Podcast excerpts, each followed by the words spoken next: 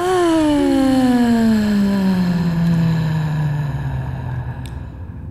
I'm Isabel. And I'm Morgan, And this is Womance. a podcast about romance novels, About workplace relationships, about kind of Australia, about bad bosses, about outfits, about bad dads.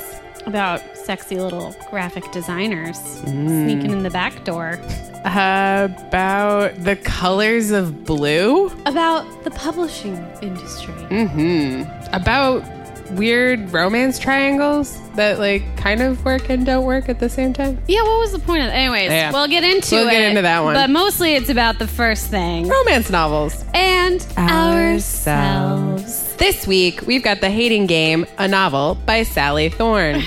We're gonna read the back because we're definitely doing that now. Yeah, that's so much easier. Nemesis, noun. Number one, an opponent or rival whom a person cannot best or overcome. Two, a person's undoing. Three, Joshua Templeman. Lucy Hutton and Joshua Templeman hate each other. Not dislike, not begrudgingly tolerate, hate. And they have no problem displaying their feelings through a series of ritualistic passive aggressive maneuvers as they sit across from each other, executive assistants to co CEOs of a publishing company. Lucy can't understand Joshua's joyless, uptight, meticulous approach to his job, and Joshua is clearly baffled by Lucy's overly bright clothes, quirkiness, and Pollyanna attitude. Quirky. now they're up for the same promotion. Their battle of wills has come to a head, and Lucy refuses to back down when their latest game could cost her her dream job ellipses. But the tension between Lucy and Joshua has also reached its boiling point, and Lucy is discovering that maybe she doesn't hate Joshua, and maybe he doesn't hate her either. Ow! Or maybe this is just another game. Enemies to lovers. yeah. Good trope. People like it. the favorite trope. Whenever we did a vote, everyone said it was their favorite trope. And yeah, I mean, it's just like Mm-hmm. get it. rife with sexual tension. Oh my God, so much. It's so much better than Friends to Lovers. I like friends to lovers too. It's like a satisfying conclusion, but it's not as fun of a journey. I mean, agree to Like, disagree. Let's ride on our tender bicycles. I already know your mom. I love that part though. It's like, you know, I've been there all along. It's like a Taylor Swift song. Uh, do Oh. your, do use your that to death teach. rattle Mm, sound. No, but I get what you're saying. Like the anticipation is so delicious in Enemies to Lovers. There were actual points in this novel where I like felt tingling while I was reading it, where I'm like, "Ooh, your passive aggressive has reached a new level of disgusting, and I am both sickened and appalled and cannot Uh, wait to turn the page." Yeah, it, I think with enemies to lovers, there are boiling points throughout the text. Mm-hmm. Whereas, like, friends to lovers, you get that, like, break at the end, but, like, there are all sorts of, like, violent outbursts throughout an enemies to lovers. That Yeah. is uh, fun. I agree. Was this super popular? Yeah, super popular. The reason why I picked it up is because the bookstore that I love to go to, Women and Children's First, does not have a romance section. And like assiduously does not have a romance section and is kind of like what I would call um snobby about it. And then I saw this book there and was like, "Holy Jehoshaphat, do you have a romance section?" And it's like, "We have romance. We just categorize it in the literature section." Oh, that's kind of nice. with all the other books. But then it's like actually kind of hard to find Hmm. because like you can't then discover something unless you already know the author. is there sci fi integrated into there? Nope, and neither is their mystery. Oh, Mm-hmm. Come on now. Well, there we go. Right, and they have a whole section of YA romance and then queer romance. It was weird to me that like queer romance was siloed next to mystery. yeah. Where I'm like, can't all romance just be romance? There is sci-fi that kind of wolves in sheep's clothing, or it didn't when it was originally published in Japanese, but now it is. it's published in English. Good point. But yeah, this idea of how you dress up your book, like even the fact that it says a novel, Sally Thorne, Mm-hmm. whereas like traditionally romance just has the author's name and no kind of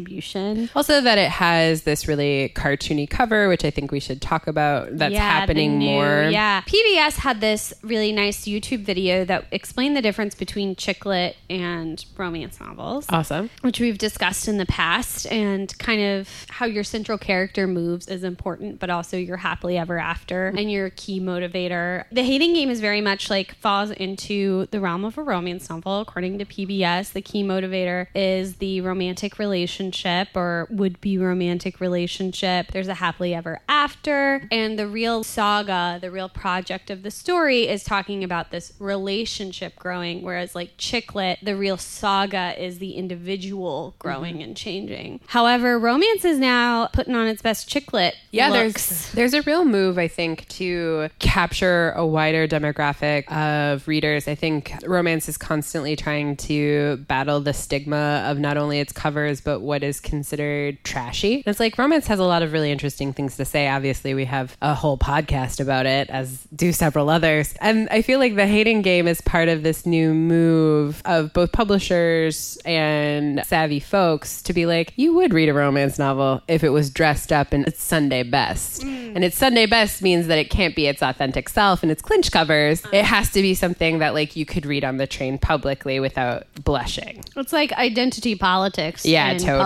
Publishing. It's like we'll capture this other demographic with our sneaky sneaky. Okay, so Hero or heroine first? oh, I was just thinking about that. I want Mm-hmm. to talk about our heroine. Great. Can I speak to Lucy? Please speak to Lucinda. So Lucinda is a small town girl who grew up on a strawberry farm with her parents who named their strawberry farm Sky Diamond Strawberries because Lucy in the Sky with Diamonds, you get it. They love the Beatles. They love the Beatles, but they love their little girl even more. And their little girl loves Smurfs, small collectible f- Smurf figurines. She lives in the big city now, working for a publishing house. She got her start as like an editor, but Helene, her boss, kind of took a shine to her and promoted her. And she has some survivor's guilt about the merger because she got to keep her position and saw one of her best friends fired, and her best friend resents her Seems like her best and only friend. her best and only friend in the big city ended their relationship. Yep. And then she's really messy and she wears vintage clothing, but she hates synthetic fabrics. So I wonder how she lives. Because if you're not walking around in a small furnace, you're not wearing vintage. Yeah. You got to feel the Cold War right up against your skin. It's a true story. I mean, unless your vintage is from the Victorian era, and then that's a lot of cotton and linen. And also, it's very fragile and you shouldn't wear You it. shouldn't wear it. It should be in a museum. Yeah. Where did you get that? Put it away. Put it away. That's an heirloom. You know what's crazy? The Victorian era was recent enough that whenever people started wearing vintage in the 60s, they were wearing Victorian era, like lacy things, as like open. Isn't that interesting? Yeah. Clothing and the way Their clothing moves. Blouses. I think time is just interesting. I the think so, fact that too. like Victorian era was vintage to the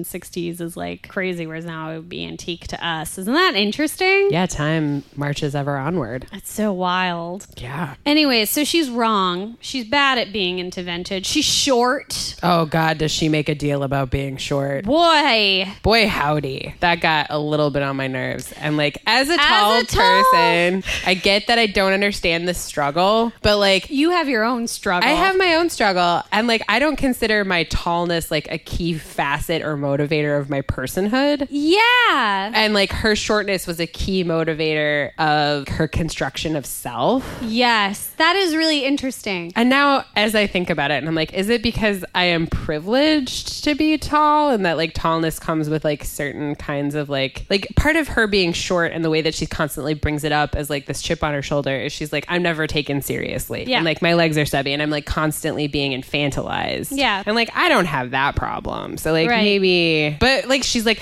I'm short. And I'm like, You're a lot more than that, Lucy. There's this thing about taking up space when you're a Mm-hmm. woman that is also inherently a bad thing. I think whenever you're a tall woman, you're also brushing up against that like assumptions of bitchiness Yeah. or like assertiveness that you are Bossiness. Mm-hmm. unwarranted. warranted. Yeah, just because you take up space. Yep. And like also people perceive you as being like less feminine immediately, whereas like shorter women, Or like immediately more feminine. yeah, are understood as more feminine. Yeah. Like there's a special name for a section for short women. It's called petite. It's You're a French right. word.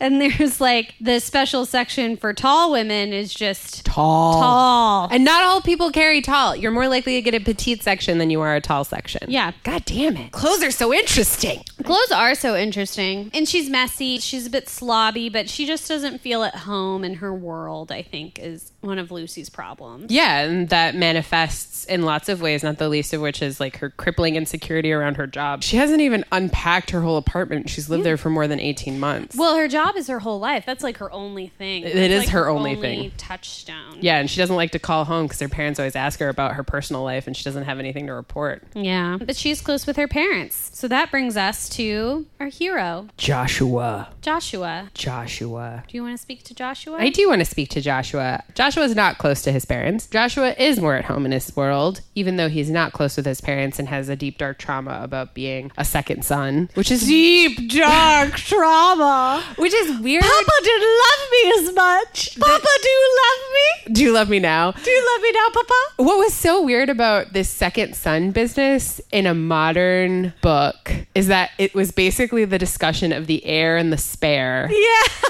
except like it's Oh my- taking place now. so You're it's like not a exactly spare. right. You're Yeah. exactly right. Well, we cannot live in a world where a hero is well adjusted and doing fine. It's true. We can't Um, he needs to be taken care of by the heroine in some way. in some way. He needs to need. Yeah. He needs to be somehow made defanged by his. Yeah, and so it was just like really weird to read what feels like a historical romance trope in a modern telling where it's like the heir not only does dad's job as doctor, Yes. but like also gets the girl that Joshua had been dating and who's like lovely and leggy. And so that's weird. But like otherwise, Joshua's really well adjusted. He's really good at his job. He basically saved his company, he's keeping his shitty boss afloat, and he works out all the time. Yeah, because he also doesn't have like a whole lot of life. No. He works out to kind of fill his time. Right. But he also super regulates what he eats. Yeah, crazy, like no sugar, but like then you find out that that's like a thing from dad and like But I do think that's interesting because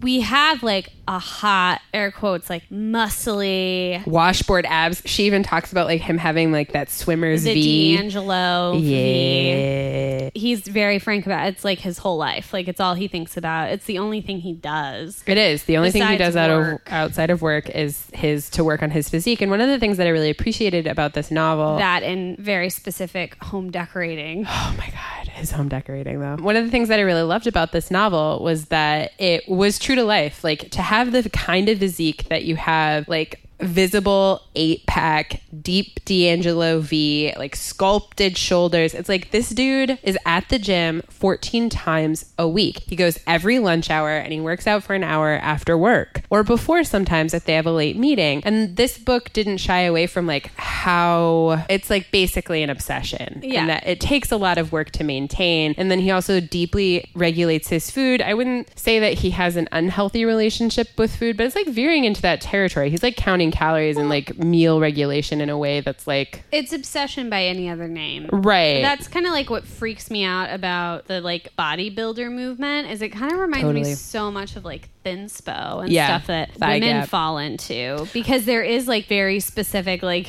pictures of abs with like lists of how many almonds you can have throughout the day superimposed on top. It's it's very similar. It's Right. obsession by any other name. He's not a very well-rounded person. no, and I think it was not refreshing exactly, but like nice not to have our heroine have like a bad relationship with food. She has like a weird, not well adjusted relationship with her body, but it didn't revolve around her weight necessarily. No, it was her height. I guess that's like a deviation that was nice to see, and that our hero could, you know, be wandering into an unhealthy relationship with food. And like that could be something that they could work on together potentially. It was like nice to see. Well, that was also like a more interesting problem than the second son issue, which Totally. didn't really work. No, because like it only works in 1850 if there's like a, an estate to inherit. Otherwise, it's like, oh, you didn't become a doctor, but you're an incredibly successful person in publishing who's like basically saved two companies, and your dad still doesn't love you. Sounds like that's dad's problem. Versus like, oh, if you don't inherit, you have no money and like have to join the army or the clergy. Dudes are weird about their dads, but to be honest, if I, as a grown woman, went on a date with a grown man and he was like, "Oh my god, I love my dad. He's my best friend," I would be like, "Red flag, red flag," you know. like I think if you're a grown man, you should have like a slightly problematized relationship with the man who raised you. Unless your dad was like super chillin' and like constantly growing. But like, yeah, I mean, I take your they're not. point. I don't. Do I know anybody with a like well-adjusted relationship? well adjusted, but like My dad's not my best friend. a little tense. Yeah. Oh, You know what I mean? You can't be like a grown man who thinks the other grown man in your life. Maybe I'm like a little too Freudian, but I'm like, I don't know why that would happen. I think you can Like, have. you, I feel like you should be able to uh, problematize your uh, parents. sure. And like as long as your parents are like up for it, I think that could lead to a fruitful place. What do you mean as long as your parents are up for it? So it's like, hey, mom and dad, you know, I'm like thinking about our relationship, things that No, I mean like you just personally being like, mom and dad, I can only tolerate you for a certain amount of time, and mom and dad, we're different people, and Yeah. mom and dad, you're not my best friend. I have other friends. Yeah. All of that sounds healthy. Yeah, that's like a normal and being like, mom and dad, you need to watch less Fox News. And, mom and dad, I don't know why you have these expectations for me. I don't know where they came from. And, you know, I think like, I think if you just are like, boy, sure is great. Me and my dad never felt weird about it. He never made me feel small or strange. And like, just like normal, healthy, everyday stuff all the time, always, forever. It's kind of like, I don't think you grew. like, it sounds like you're just kind of sporting around. Well, that could be. It's the unexamined life. Yeah. And lots of people live that life and are perfectly content to do so. I don't trust them. That's fair. Nobody's asking you to. I know, I'm just saying. If there was a hero in a romance novel who was like, I love my dad. I love my dad. Well, not like I love my dad, but like, my dad's the best and like we totally get along and there's nothing weird. I can't wait to be just like my dad. The only time that a hero says, I want to be just like my dad, dad is deaf dead and Yeah. died early. Yeah. Like a dead Disney mom. Young people are socially more progressive. They're ideologically more progressive than their parents, at least Ideally. ideally, and like the best case scenario, I think. Anyways, Although, like, if you have cool parents and then, like, you become, like, the non cool person, like, I did know this awesome couple who were total atheist hippies. They were both in academia, which is its own ball of wax. And then their daughter just, like, was really unmoored by that existence. You know, there's no God. The only God that we worship in this house is literature. And, like, she became a fervent evangelical. I was like, whew. Counterpoint, maybe her parents weren't that cool. They were into cool shit, but yeah, that like something didn't Something's go right. wrong, yeah. I wonder what those Thanksgiving dinners were like.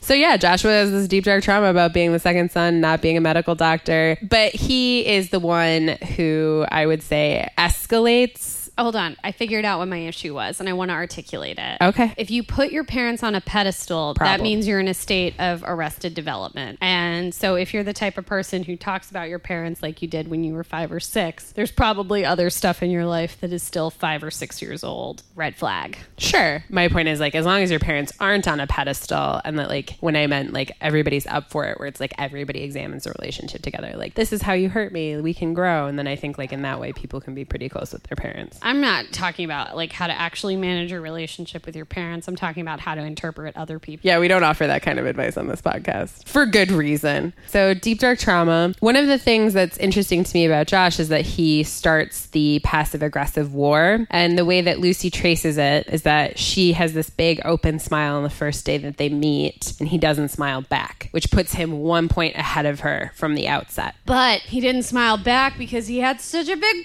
boner. Such a big boner, and he knew that if he smiled back, it would be over. His boner get even bigger. Oh god. And so then they play this like really fucked up he was mean just concentrating on hiding his boner. yeah, and she misinterpreted. She's Uh-huh. like, "Oh, you're a cold fish and you hate me because I'm short and adorable and quirky." She made a lot of assumptions. She sure did. But then like the thing about Josh is that he like escalates it. He understands immediately that she has misunderstood his coldness and instead of like trying to ameliorate it, he just like continues to fuck it up worse all the time. Then he like creates these elaborate tests for her. So he starts wearing the exact same order of shirts. There are 12 shirts and he wears them in the exact same order every week. So like since there are 12 shirts, you can go through a whole pay period. Right. And like she notices, but then like never comments on it.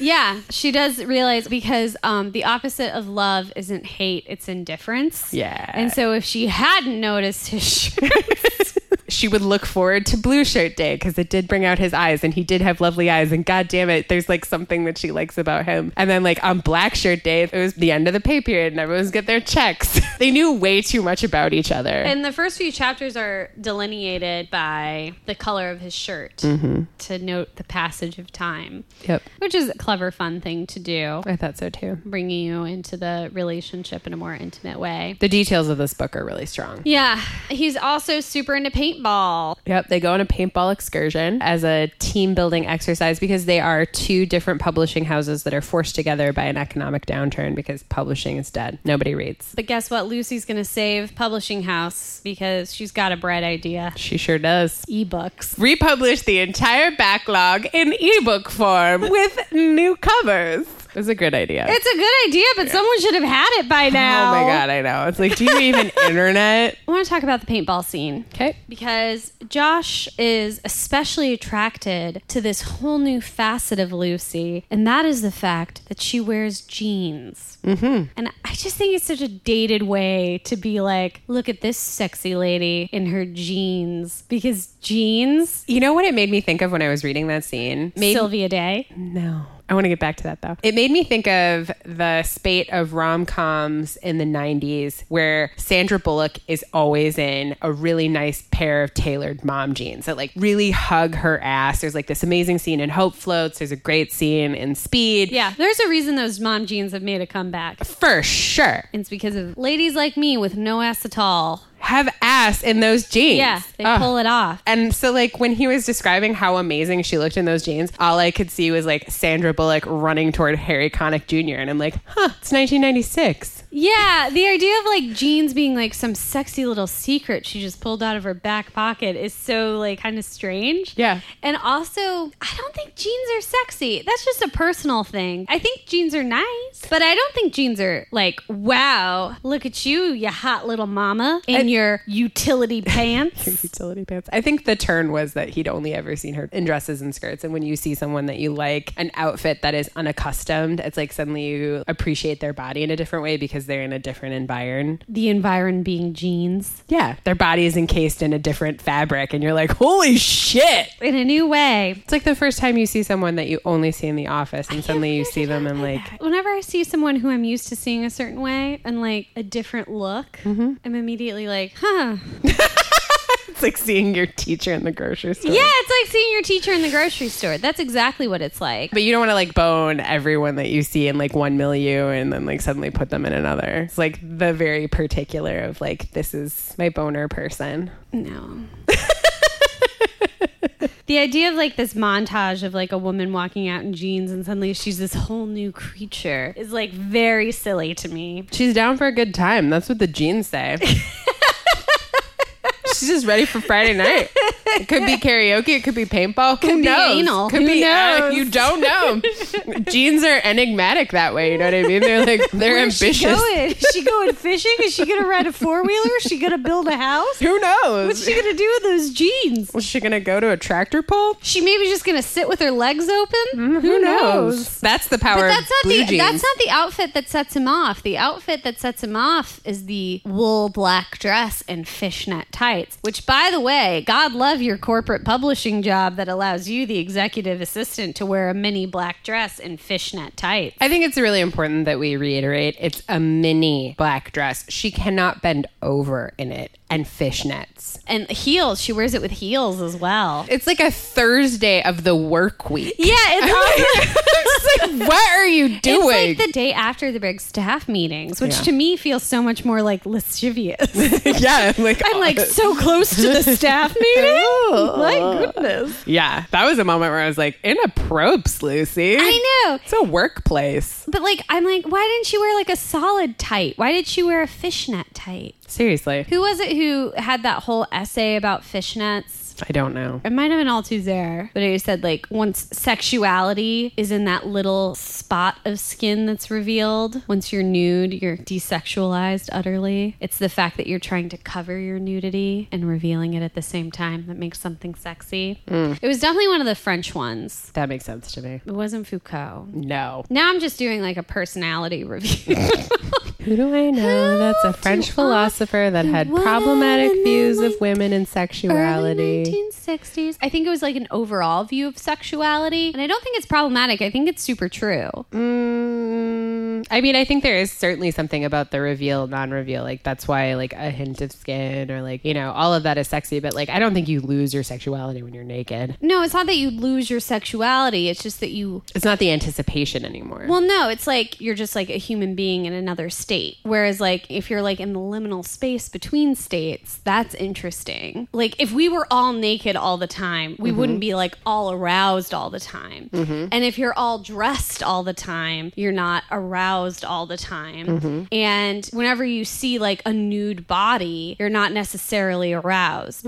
But even when you see like a nude body that you're not necessarily attracted to that's in that liminal space of dress and undress, it is erotic. I think it's de eroticized once you're completely naked. It's like erotics versus like a sex. I think that really depends on the situation. Sarah Silverman has a really interesting interview about this where she does this nude scene in this indie film with Seth Rogen from like 2010 or something. She goes to a public pool and she's having this conversation with another woman and they're all in like the locker room and they're in the process of like getting nude so that they can go work out in the pool and then like the process of then all being naked in the shower. And Sarah Silverman's like, it was so freeing to do this nude scene because it's not sexual Uh-huh. and that's like we're just bodies. So like in the sense of like the liminal space when she's like taking off her clothes and she's like basically taking this other woman to task. It wasn't sexy to watch Sarah Silverman take off her top because the context of that thing is like What this movie isn't- was this? It has Seth Rogen and I think it's either Carrie Mulligan or the one that looks just like her. It came out in like 2010. It's filmed in Toronto. She's married to Seth Rogen's It's filmed in Toronto. like I have to look it up. Oh, I know which one. you- It's Michelle Williams. Thank you. is in it, not Yeah. Carrie Mulligan. But I think that's also context, like a locker room. But even like if you see like a nude couple having sex, then picture like one of them still in their socks. I think that becomes a way more erotic visualization because it's the fact that like if you see a naked body, that's just like a body in state. Whereas if you see a body with some clothing still on it, but still for the most part nude, then that denotes that like the nudity is something that would have been covered and is something more interesting to see then. You had me until you said socks because that is the least sexy thing. I don't think I anyone- had you ever, but anyone- fair enough. No. The movie I is really like it. Take This Waltz 2012. Mm. It's really boring. I don't recommend it, but it has the scene with Sarah Silverman. But like I was saying, like having like a piece of clothing on implies that the nudity is something that is normally covered and therefore makes the nudity more interesting and more of an erotic. Okay. Anyway, I don't think she should have been wearing fishnets at the day after the big office meeting. And boy, that's also one of those moments where this book, I think, really got internality right because, like, she does it to provoke Joshua and then she immediately regrets the decision. They do uh, make out in the elevator. He hits the emergency stop and pushes her up against the wall and lifts her up. Her tiny little body, it's so easy to do. And Throws her around. she doesn't regret that. She No. enjoys it and she thinks about it a lot. Yeah, because it was sexy. But I mean, like, she regrets that she can't bend over and like all this other stuff. She's going to meet Daniel. Yeah, that's why she got dressed up. Yeah, I forgot. And he gives her a ride to the bar. It's because he thought whenever she came in and coyly was like, I have a date tonight, he thought, like, oh, it's me. My moment has arrived. And then she's like, I gotta go meet Daniel. and they get in the car.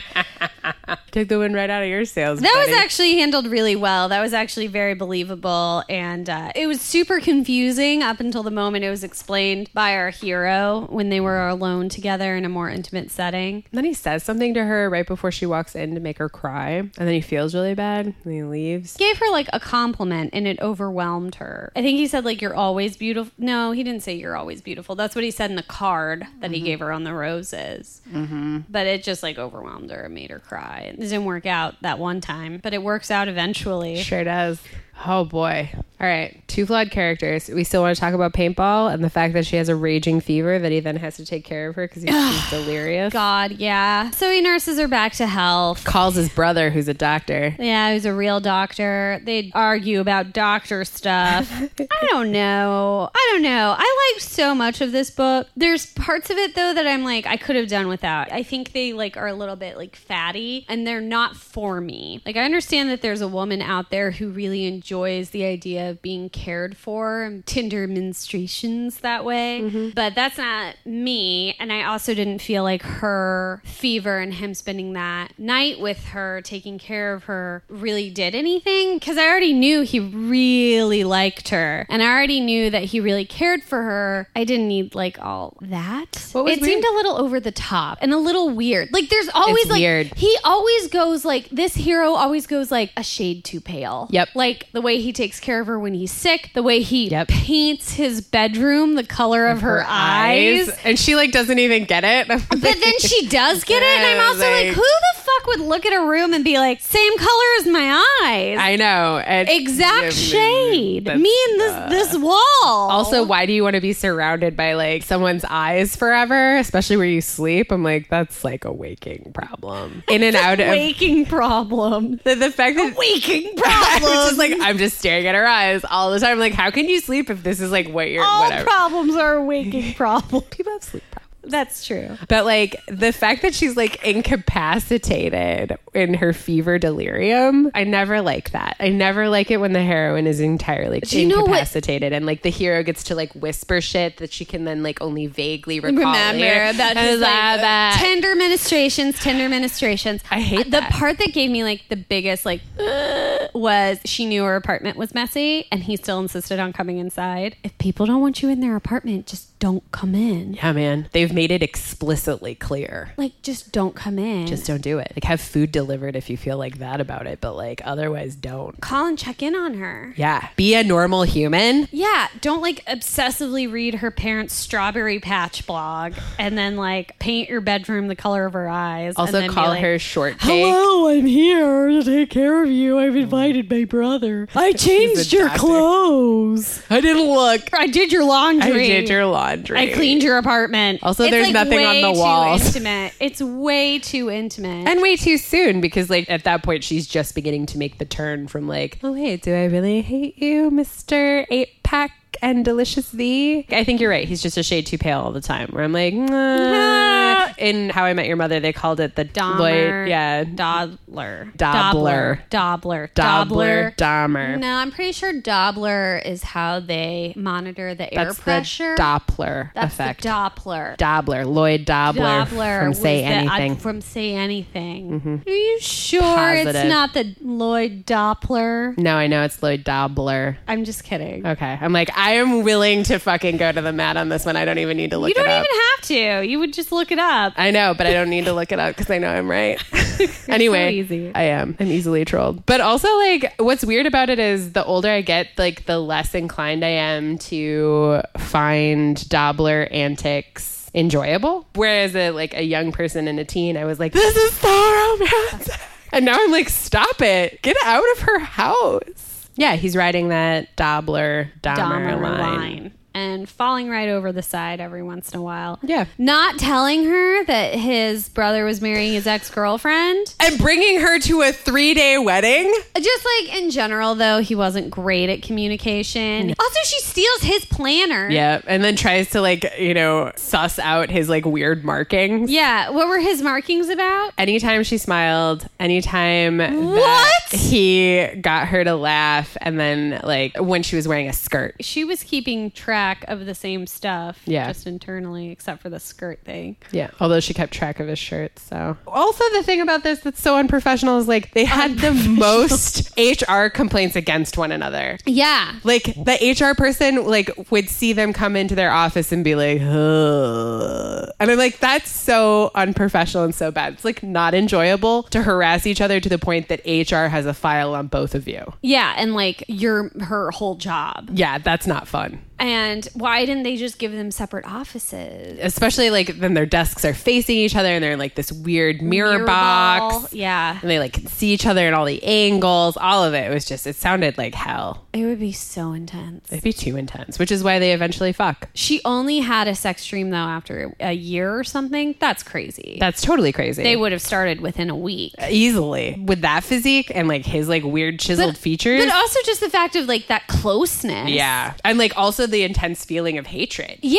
like a- anything. Yeah. It would, oh. Which I think, like, the fact that she didn't have a sex dream about him earlier, like, suggests that she's, like, in a pretty dark place. Yeah, it does. And like, She's, like, never even masturbating. Like I'm if like, I could change it, I would be like, she's had sex dreams about him before, Mm-hmm. and she's always like a little bit nervous that he's gonna like see it on her face. yeah. And she's also, like, mad about it because she does, like, doesn't want to be attracted to him. Like, Yeah, there that needed to would have be been more like of that. interesting, Totally. Yeah. and almost kind of sold the hero as like a less sexy figure. Just, like, anal retentive. Yeah, it's like God, he must be like truly repulsive, and then it's like, no, he's not. I love him. It's like a little less earned since she wasn't just like having a normal reaction to his proximity this whole time. Yeah. his proximity and the tension. Right. Which is immense. Sexiest part.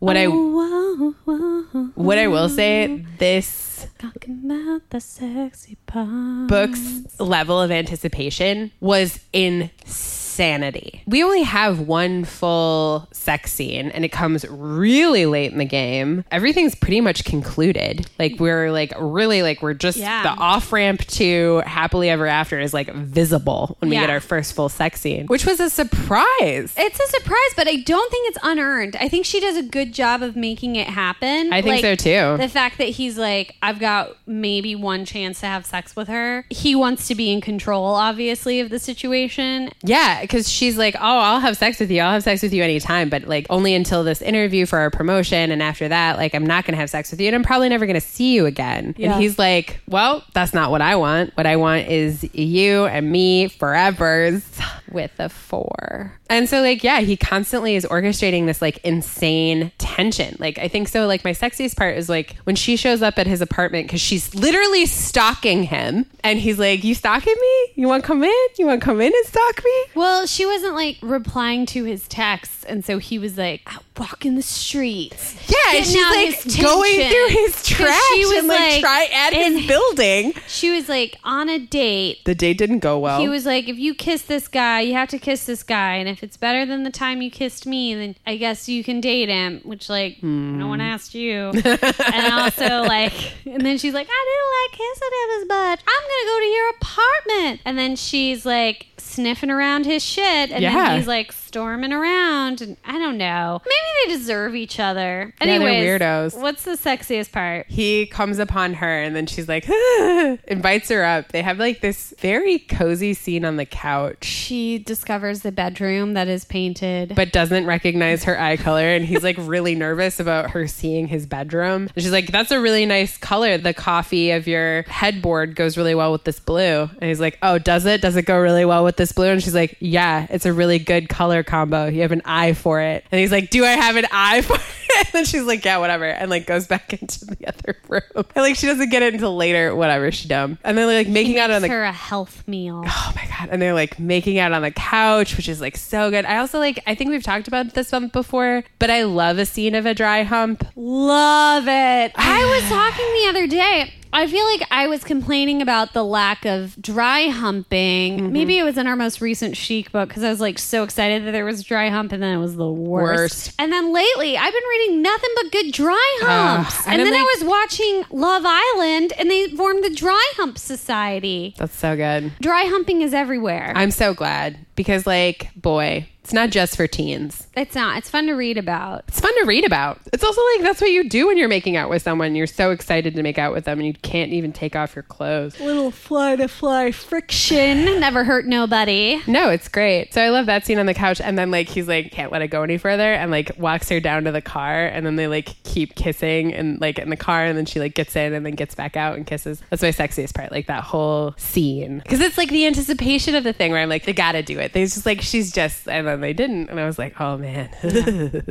I thought this was a very sexy book. it was a very sexy back. What was I your sexiest tore part? Mm-hmm. ass through it. Okay, okay. My sexiest part was the elevator. the very first makeout scene. I think that speaks to like a woman's fantasy, like to be so desirable that someone has to hit the emergency stop on the elevator, and then to also be so small and lithe that they like lift you up and dig their fingers into your ass flash. I think that was the sexiest part, and like to think about it in real life happening to you is very scary. But that's what makes a romance novel so cool and so special is that it's very safe Mm-hmm. and sexy in a way that like your coworker hitting the emergency stop button on an elevator. I was with a coworker and she hit the emergency stop button on the elevator because she was confused about holding open the door. It was not sexy, it was very scary and I didn't want it to happen. That's so funny. I mean, I agree with you. Like, there's something like reading about a man who's almost a foot taller than you, like throwing you up against and like pressing the stop. All of that's very sexy, but like, yeah, put it into reality and it's like, that's a situation that sounds like murder. Yeah, it's very fun. And like she can be like, You've got murder eyes. Like She real said life- that yeah. multiple times, and Yeah, that she was a, does. that was a moment That where was I was his like, arousal eyes, but it's also like it's a romance novel. Like if my friend came to me and was like, "Oh my god,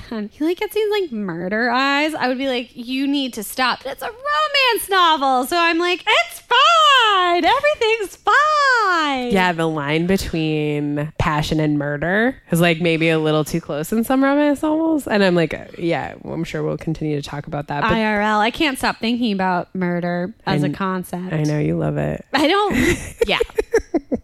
I'm riveted by it. But yeah, like those scenes when she's like, "Those are your murder eyes," and he's like, "Those are like I want to incinerate you with my arousal eyes." I'm But like, that's still murder. Incinerating someone with arousal is still murder. exactly. burning them to death. Yeah, he's just really horned up and he goes dead behind his eyes, which is actually not inaccurate when I think about it. Think about like what a horny dude looks like, a real horned up dude. I don't know, they get real focused. Yeah, like a shark. I was just about to say like Nothing a shark. but focus. swim forward or die. yeah, exactly. It's very scary. No, that's probably super accurate. To be honest, a little dose of reality in the romance genre. But yeah, I really liked that elevator scene. I thought it was the sexiest part. I also thought the part where he sends her the roses that say you're always beautiful. She thinks they're from her gentleman caller Daniel, and then she goes to work and he's so hopeful and she doesn't realize it. Which like it's such good dramatic irony that I'm like in the character's perspective and I know. But there are times whenever I'm in the character's perspective and there's no dramatic irony. Like I'm in the same boat. Like it's a very good use of that tool, a very deft use of that tool throughout this text. I thought so too. Yeah. Weirdest part. I think the whole wedding debacle is pretty much my weirdest part because, like, the dad thing doesn't quite work, as we've talked about earlier. And, like, the fact that his brother, who he's not close to, is marrying his ex girlfriend, and, like, he didn't tell Lucy. And then she's like, What is this? And he, like, doesn't have a good enough explanation for it. That to me felt like the most put on, right? Where it's like, I can see the scaffolding a little too much here. Like, it didn't feel as natural as other parts of the book felt. Yeah. And there's also this thing where the book does that like second son thing, but it also does like a weird billionaire thing. Like he's got Yeah. a really nice car and he like pays for the hotel room, but it's like they have the same job. Yeah. So the fact that he would be significantly wealthier than her is just upsetting. and super weird because the book goes to pains to say that he was cut off and like Yeah. she has this working class background her parents are farmers Yeah, But, but, like- his apartment's better than hers, and Yeah, his like, way car is better. better than hers, and it's not like she's like, I'm just drowning in savings. So it's really just upsetting.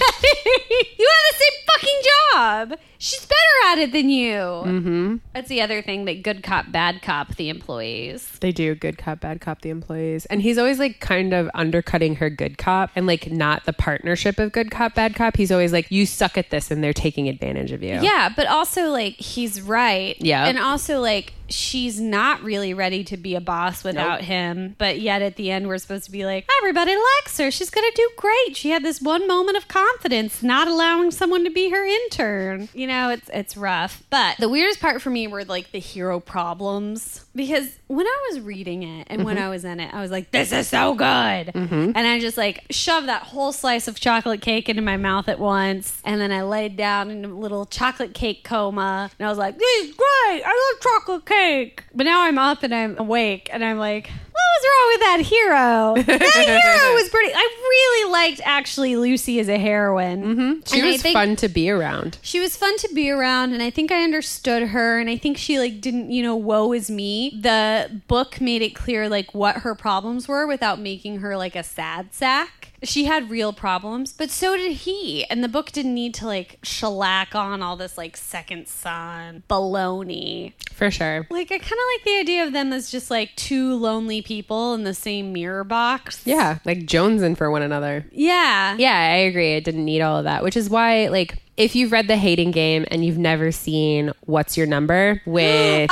I love what's your number. Oh my God. If I were to ever write a screenplay, it would just be that movie. Just be like, let's remake What's Your Number. And it's going to be word for word. And I want Anna Faris and I want Chris Evans and I want everybody. I want everybody doing the exact same thing, take for take. That's what this book felt like when I was reading it. I just like absolutely loved it. I was super duper in it. And like the thing about this book is like in the sort of deconstruction, there are things that I think weren't as tight as could possibly be. But like the thing about What's Your Number is like Chris Evans is a broken, fucked up person, but like he's still so fun. And like Anna Faris's character has this like weird talent where she like makes these like little weird sculpture creatures. And it reminded me of the Smurfs. The fact that like he goes to the Chris Evans and What's Your Number goes to the trouble of like framing all of them in these like lights to be Yeah. like, this is how I see you, like this is how I know you. There was never quite a moment like that because the moment where he reveals that he's like, I see you, I know you, it's like deeply in his perspective where it's like, these are your eyes. Yeah. You don't stand up for yourself enough. Like, and it wasn't ever like, here's me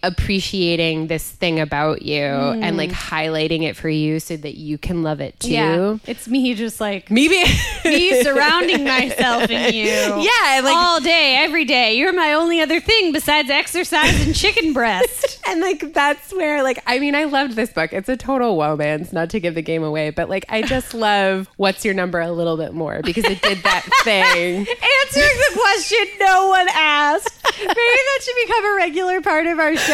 Like, the how does question no this one compare asked. to what's your number? Oh my god! I mean, literally, what would beat what's your number? I Has haven't- a romance novel ever beat what's your number? for no. you? What's your number? First of all, It's really good. If you haven't watched it, it gets a bum fucking rap to this very day. to this very day. Also, it's so good about a heroine's journey about learning to love herself, learning to love her sexual number, learning to love her sexuality. Chris Evans does such a great job of like just learning not to like make a thing out of her number. Yeah, and like not letting other people make a thing out of her number. Yeah. And like that work is so good and so fascinating. And she has friends and she has a fucked up relationship with her mom who's played amazingly by Blythe Danner. and she has like a fucked up relationship with her dad. It's so good. It's so good. I cannot recommend this film enough. It's like two assholes become less of an asshole because they're together. Yeah. And that's really what the hating game is too. Exactly, which is why I was getting such strong flavors of what's your number. Yeah. And it just like, It's like two lovable assholes you're rooting for both of them. become better. Yeah, the hating game was definitely a romance for me. Mm-hmm. I would recommend this. Like first time romance readers, Yep. put this in front of them. I think contemporary I usually dislike. And honestly, the worst part about this book was some of the like historical tropes it tried to weave in. But it's just such a delight. Yeah, it's like really it's fun. so fun. It's so sexy. It's laugh out loud funny Mm-hmm. in parts. Love the heroine, even though I thought all short people who define themselves. Do you know what's worse than a short woman who's like, I'm short and sassy? I don't know. What. Do you know what's worse than that? An average sized woman who insists she's tall. Have I told you about these people? Yeah, but I love this story, so I'd love to hear it again. I don't think she listens to the podcast. Great. I'm trying to get her to come to Chicago, and it drives me crazy. So I had a friend, and she was complaining about how hard it is to find jeans. And I was like, I don't know why you have this issue. Like, I don't have any problem finding jeans, and I'm taller than you. She's like, You are not taller than me.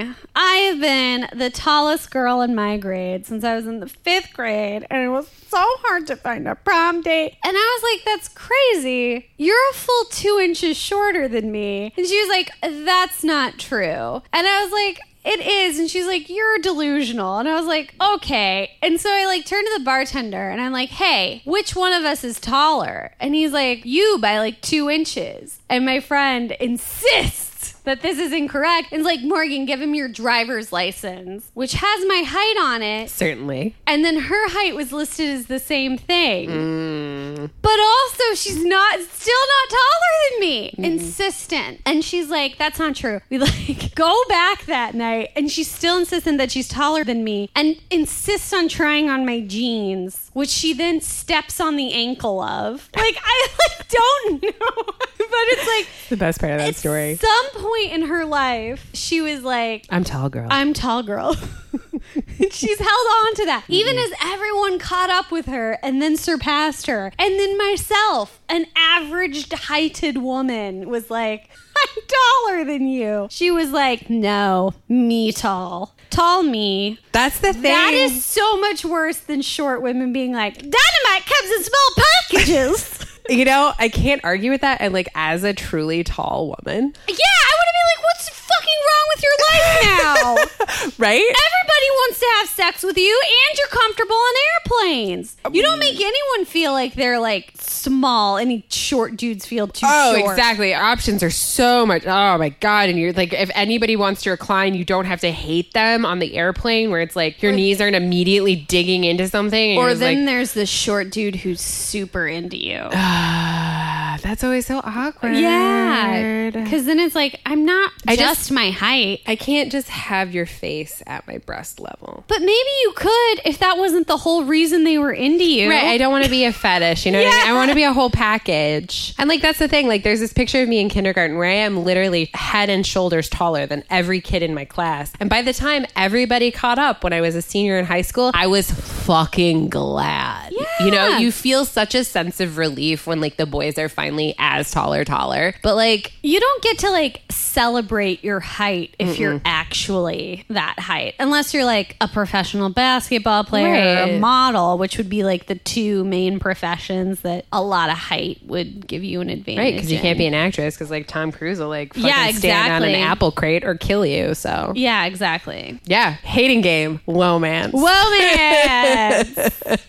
And if you are defining your personality by your height, rethink it a little bit. You're more than just that number. you're more than any number. You're more than any number. There are a lot of numbers that are used to like take your data on census censi and then delineate voting areas, but that's really all that number is for. yeah, exactly. Be the whole package. Be a vibe. Ooh, be a vibe. It's Be a great. Be a vibe. Be a mood board. Ooh, a mood board without height or age listed. just a mood or board. measurements. Yeah, Just be, a- just be the mood. a, just be the moon. Shoot for it. And with that, Loosen your stays. now are your principles.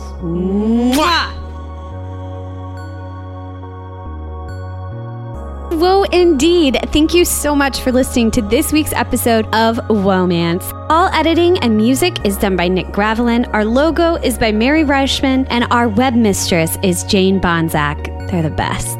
Feeling woeful about having to wait a whole week for more Womance? Well, cheer up, Buttercup. You can creep or connect with us on Instagram, Twitter, or our website. Our webpage is womancepod.com. If you prefer to be more verbose and or direct, why not send us an email? We're womancemail at gmail.com, and we can't wait to hear from you. In the meantime, please don't forget to subscribe, rate, and review us on your favorite podcast listening app. Until next week.